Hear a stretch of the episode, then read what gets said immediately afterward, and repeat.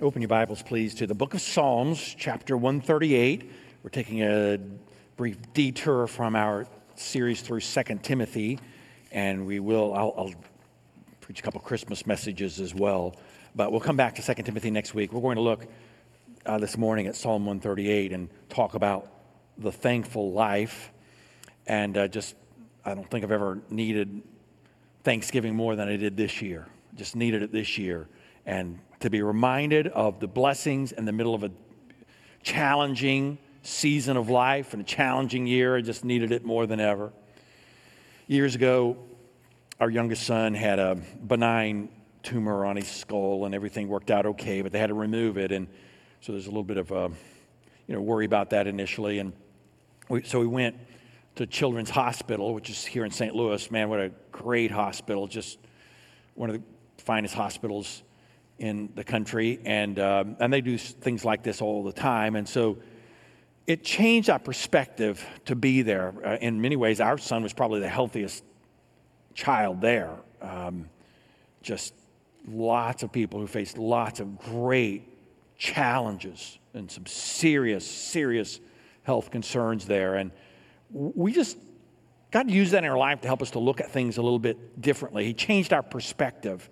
And he used that to help us to gain a thankful heart and to recognize the blessings in the middle of the difficulties. And so I want to read Psalm 138 because maybe I'm not the only one who needed Thanksgiving more than ever. Maybe God will use this in your life to help you see the need for Thanksgiving. Let's read Psalm 138. The Bible says, I will give you thanks with all my heart.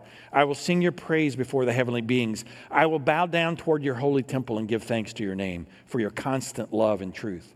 You have exalted your name and your promise above everything else. On the day I called, you answered me. You increased strength within me. All the kings on earth will give you thanks, Lord, when they hear what you have promised. They will sing of the Lord's ways, for the Lord's glory is great.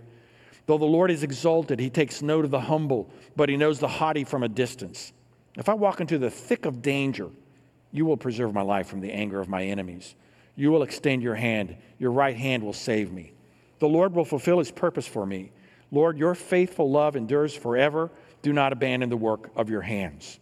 Well, let's talk about the thankful heart and what that looks like. And, and I want you to note three principles. If you're watching online, you can take notes right there at home or wherever you are. Or if you're watching this later, just write these three principles down. If you're here in person, would you write these on the back of your worship guide or the church app? Let's, let's note these together. First, would you note the thankful heart is a decision? It's a decision. This is one of the important concepts I want you to get that the thankful heart is a decision that you make.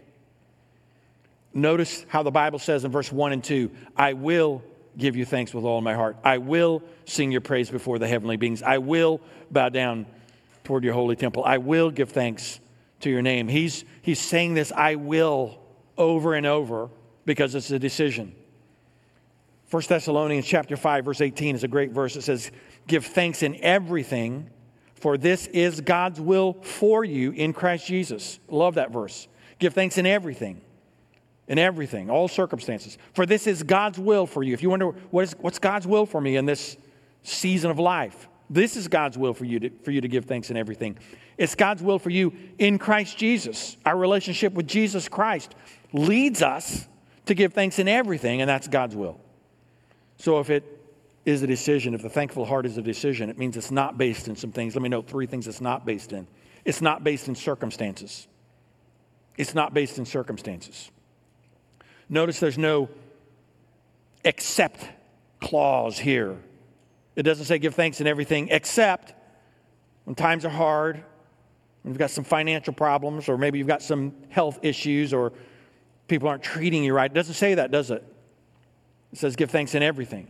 It says, I will give you thanks. I will sing your praise. I will bow down toward your holy temple. I will give you thank, give thanks to your name. It's not based on circumstances. I will have you note that the First Thessalonians passage doesn't say, I thank God for everything. It says, I give thanks in everything. There are things that you don't much like or difficult things in life that we aren't thankful for, but we're thankful in them. We're thankful in them. So that the psalmist says, I'm going to thank you in every circumstance not just the good, not just when it's smooth, not just when it's comfortable, not just when it's easy, not just when I'm happy, not just when I have a uh, circumstances are going well, but in everything. It's a decision that you make. So that if you're thankful, you have decided to be thankful. And if you're not thankful, it is because you've decided not to be thankful. And it's not based in circumstances, it's not based in comparison. Well, this is the enemy of joy in your life. Comparison is the enemy of joy in your life. And it says, How can I be thankful? Because look what that guy has. I don't have that. And that guy has that. You see what that family has? How can I be thankful? Because that family, that family has that. I don't, my family doesn't have that. How could I be thankful? That comparison, the enemy is really clever at what he does, and he'll have you for the rest of your life comparing yourself to someone else who has what you don't have, whose circumstances are different than yours, and he will absolutely rob you of the joy God wants you to experience. Comparison is a common thing. God made you differently than others, different gifts, talents, abilities, even resources. And by the way, while we're on comparison, let's note how God has blessed us in this nation. We ought not forget that. If, you're, if comparison is the real key, then couldn't other people all over the world note how little they have and decide not to live a thankful life? But the Bible says it's a decision. It's not based in entitlement. I'm speaking to our American culture now, aren't I? We're entitled to things. The government owes us something, the world owes us something, everyone else owes us something. And that sense of entitlement has become such a part of our culture. It's a part of our commercials, it's a part of our politics. So we just think we're owed something. And, and while we're on that subject, of course, God in heaven, boy, He owes us something, doesn't He? I mean, as good as we are, as kind as we are, as nice as we are, as fine a people as we are, God in heaven owes us something. Well, now that you brought the subject up, yes, theologically speaking, God does owe us something. Theologically speaking, God does owe us something. He owes us judgment for our sins. You didn't like that part so much, did you? he owes us he owes us judgment for our actions. Aren't you thankful?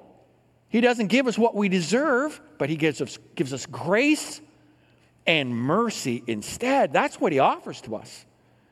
So a thankful life cannot happen if it's based in entitlement, if it's based in comparison, or if it's based in circumstances. We'll never live a thankful life.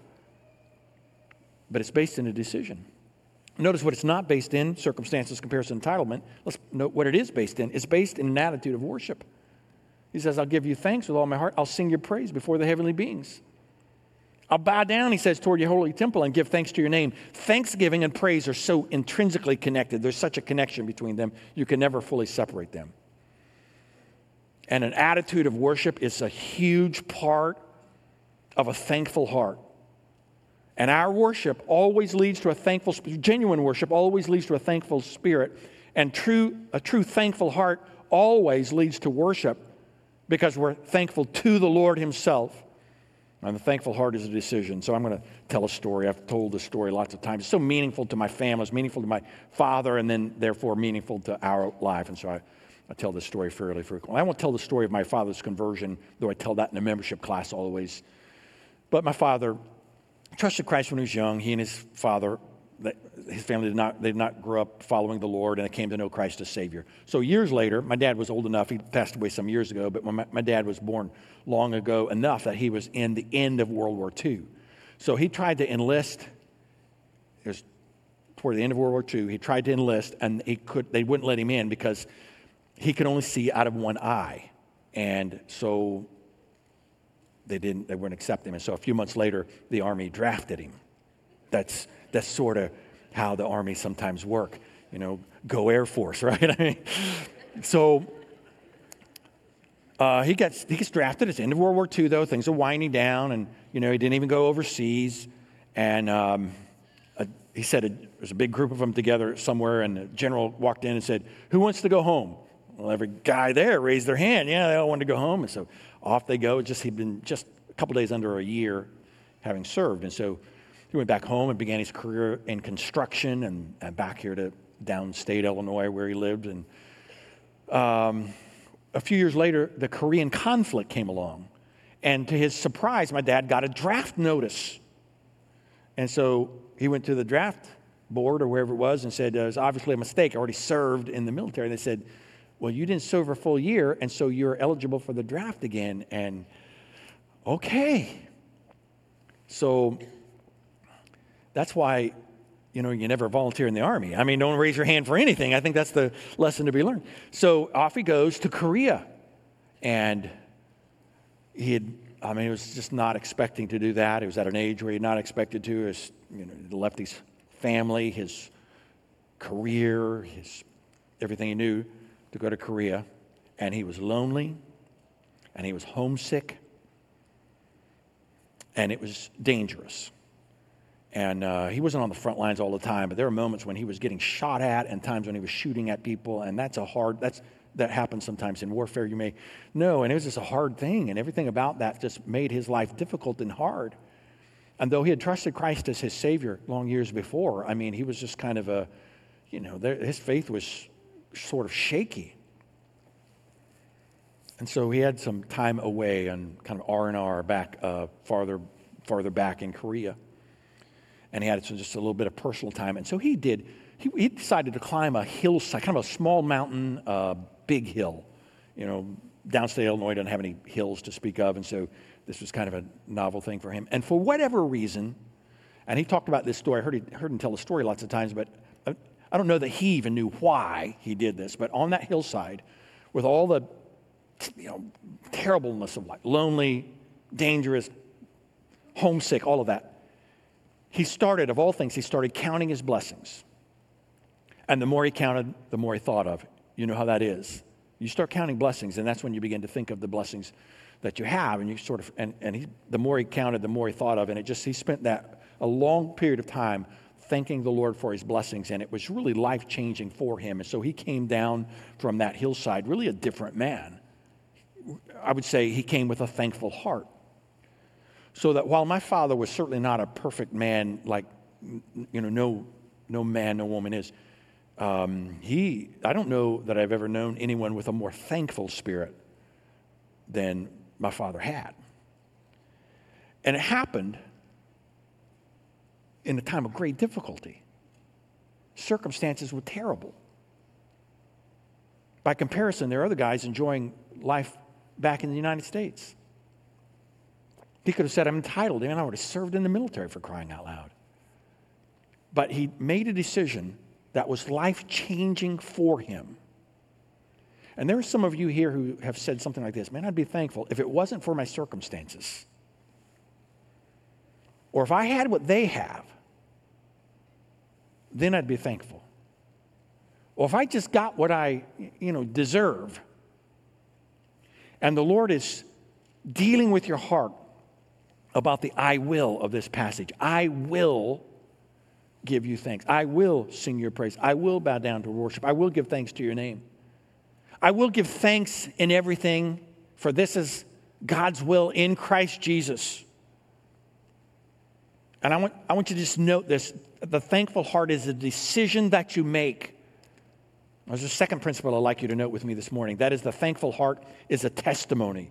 It's a testimony, it's a powerful testimony. Go with me, please, to verse 4. The Bible says, All the kings on earth, all the kings on earth, that's a big statement. This is a great verse. All the kings on earth will give you thanks, Lord. Well, why would they do that? When are they going to do that? When they hear what you have promised, they will sing of the Lord's way, for the Lord's glory is great. The kings of the earth, when they hear about what's happened to the, to the king of Israel, when they find out what's happened to this shepherd boy become a King David, or when they find out what God has done, there's a powerful testimony to this. There's a powerful testimony to a thankful heart.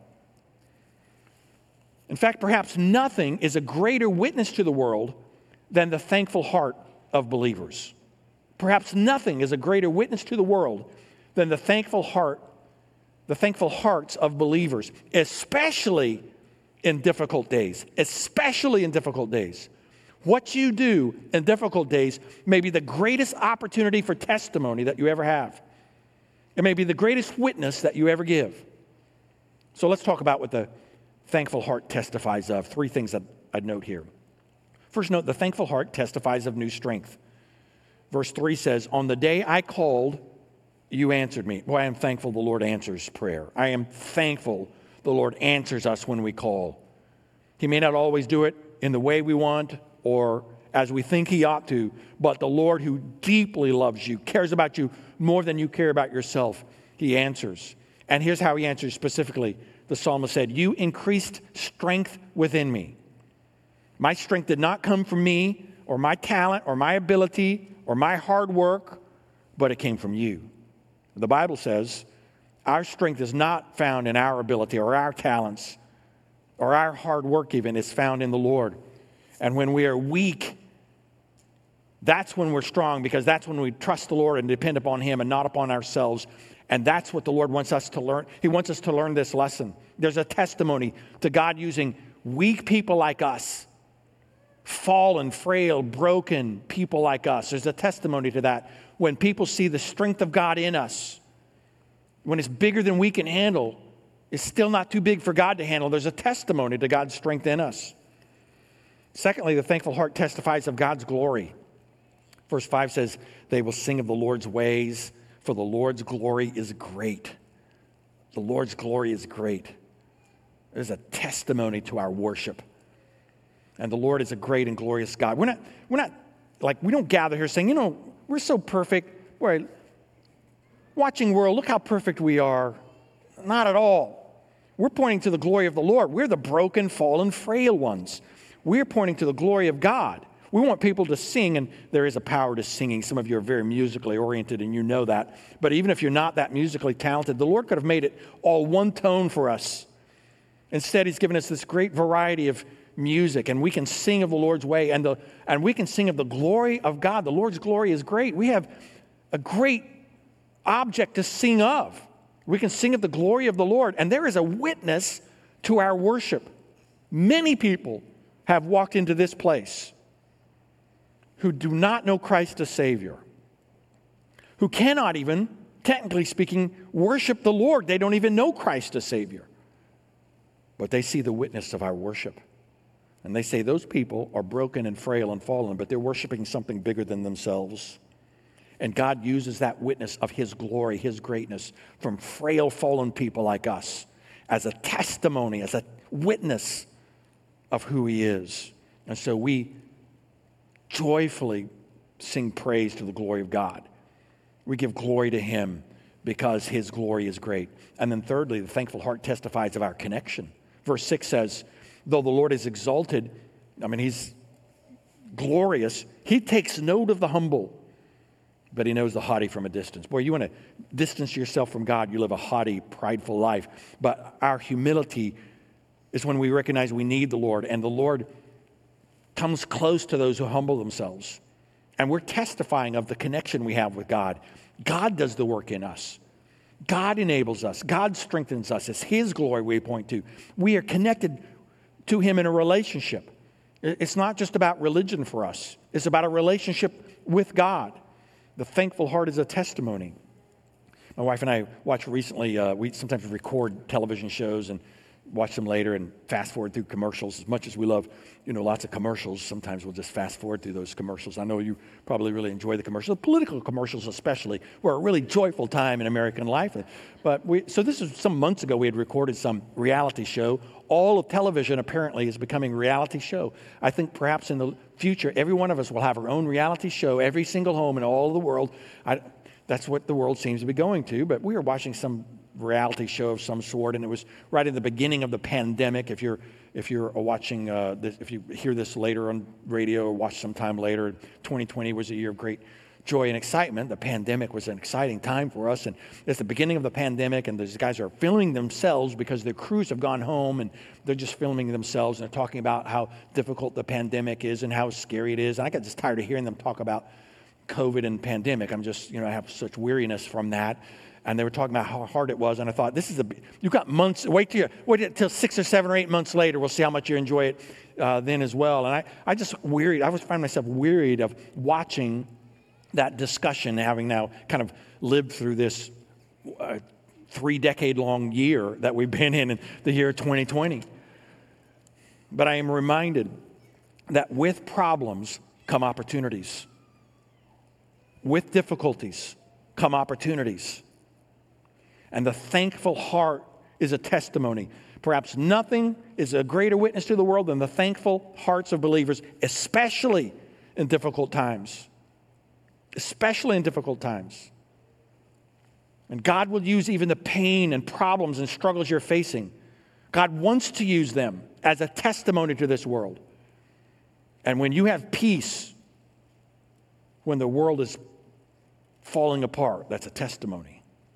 When you have faith, when the world has lost it, that's a testimony. When you're following the Lord closely in hard times. It's one thing to follow the Lord when everything's going well, but when it's difficult, there is a power to that testimony. And it's an opportunity that comes no other way. Don't waste the problems in life, see them as opportunities to bring glory and honor to the Lord. The thankful heart is a testimony. There's a third principle I'd like you to note. Would you write this down? The thankful heart is a motivation. It's a motivation. Nothing motivates us to serve and follow the Lord like a thankful heart. Nothing motivates us to serve the Lord, to follow the Lord like a thankful heart. You might be motivated by guilt for a little while, but not for a lifetime.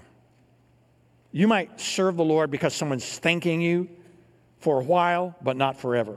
But nothing motivates our service like a thankful heart. When, it, when our service comes out of a thankful heart, that's service that can last. When we follow the Lord out of a thankful heart, knowing what He has done for us, that can last. So let's talk about what the thankful heart motivates us to. Three things. Would you note, first of all, the thankful heart motivates us to trust God's protection. Verse 7 says, If I walk into the thick of danger, I love that phrase. It seems like danger is often thick. Have you ever noticed that? It just comes in waves. The psalmist is saying, If I walk into the thick of danger, you think David ever stepped into danger? Do you remember the story when he was a little shepherd boy and a lion and a bear that attacked the flock? Or remember the story of Goliath, that giant man, when he was still a young, when he was really a boy still, and he had to face that giant? Or remember when Saul was chasing him, the king of Israel, Saul wanted to take David's life out of a jealous rage? Do you remember those things? Man, those were times when he had to learn to trust God's provision. Those were moments of, that were thick with danger. And he says here, if I walk into the thick of danger, you will preserve my life from the anger of my enemies. You will extend your hand, your right hand will save me. And he's saying, I can trust the Lord's protection in the most difficult moments of life. You know, there came a day when David discovered he could trust the Lord when there's a bear or a lion. He could trust the Lord when there was a, a giant or a jealous king, but even found they could trust the Lord in death. When we are sick, we pray for healing. We're thankful for a God who heals. And, and God can heal right here in this world the problems that we're facing, but there is there's the promise of God's ultimate protection. I, I just remind you that the greatest healing God does ultimately is the healing He does at the end of our lives. Heaven's a place of no more sickness, no more death, no more sorrow, no more pandemics, no more pain, and we can trust the Lord's protection in this world and beyond, even more beyond to eternity itself. Secondly, the thankful heart motivates us to see God's purpose. Verse 8, if you're, if you're an underliner in your Bible, would you underline that sentence, that first sentence in verse 8? The Lord will fulfill his purpose for me. The Lord will fulfill his purpose for me. Man, there's a power to that. The Lord made you for a reason, He has a purpose for your life. You're not an accident or a mistake or an afterthought. God made you for a purpose, and He will fulfill His purpose for you. He'll fulfill it with you or around you, but He will fulfill His purpose for you. And I'm thankful for a God who does that. He'll fulfill His purpose even in the most difficult times. He'll use your pain to fulfill His purpose for you.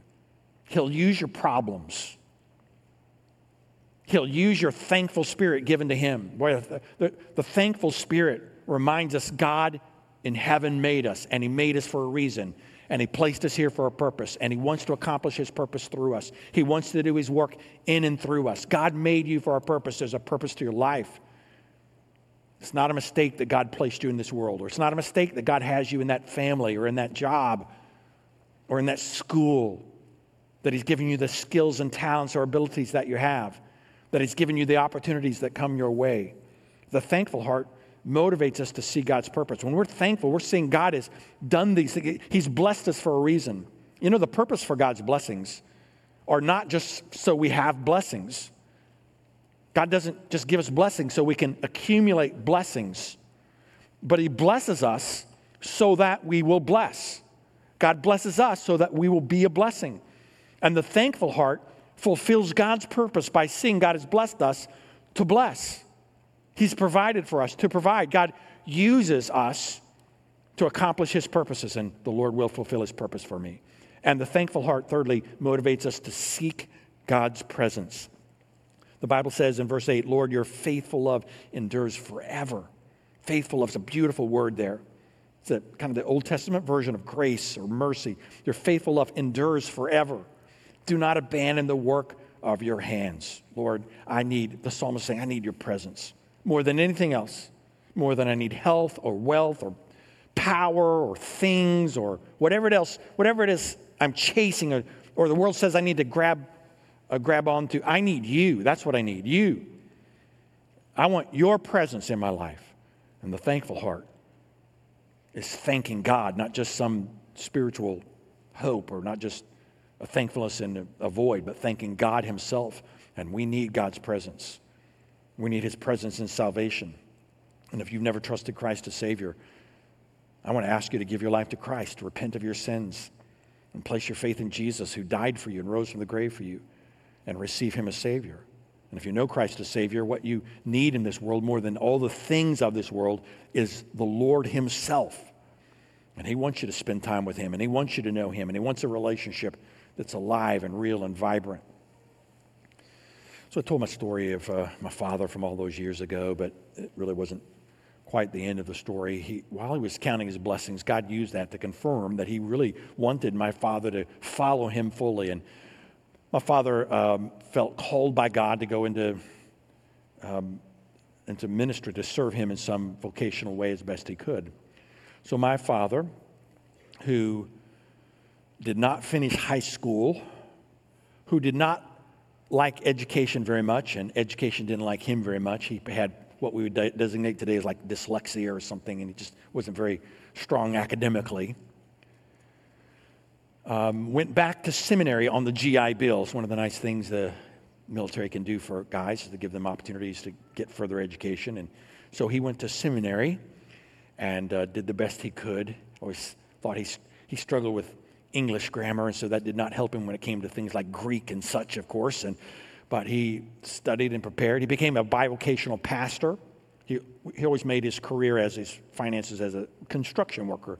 But in small towns, he would we'd move to different towns all the time for construction jobs, and he would pastor churches, or be a, a, a as a bivocational pastor, or sometimes to be the interim pastor, or when he wasn't pastoring, he would serve as a uh, our version of a life group teacher. He would share the gospel all of his life. In fact, the day before he uh, died, he was sharing the gospel.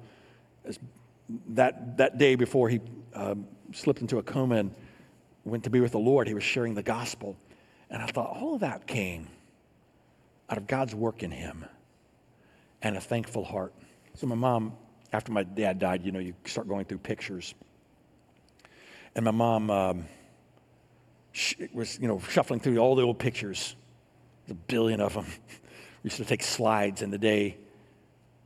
That slide projector thing was not the greatest idea that America's ever had, but it was still, it was nice. But she had a, an actual picture of this. Someone had taken a picture of my dad when he was young. Did you know your dad used to be young at one time? It's the same, you know, we think of our dads as, we don't know them until they're older. And my dad was young. There was in, there's a picture of him in Korea and he's got muscles, you know, and he's thin, and he's got the, little green uh, T-shirt thing that they used to, the wife beater T-shirts, you know, the army always gave everybody then, and and he was um, standing in front of a, you know, standing in the forefront, and in the background there's this hill, and my mom said that hill, that's where your your dad told me that's the hill where he climbed that hill all those years ago and of all the crazy things in the world, started counting in the middle of Korea with all the problems, started counting his blessings. That's it. That's the hill. And that started a trajectory of life. And I'll just tell you, maybe I'm the only one, but I just needed Thanksgiving this year because I, it's easy for me to forget the blessings of God. That's not hard at all for me to note the problems. That's not hard at all. That comes easily for me. But the blessings, that takes some intentionality and they take some counting. But they change things. A thankful heart changes things. It changes the way we live, it changes the way we think, it changes the way we act, it changes what we do, it changes the motivation for why we do what we do. It draws us closer to the Lord Himself, to obeying Him, following Him, and living for Him, serving Him. And so I ask you today to make the I will, make that your I will. The in everything, in everything, make that your in everything.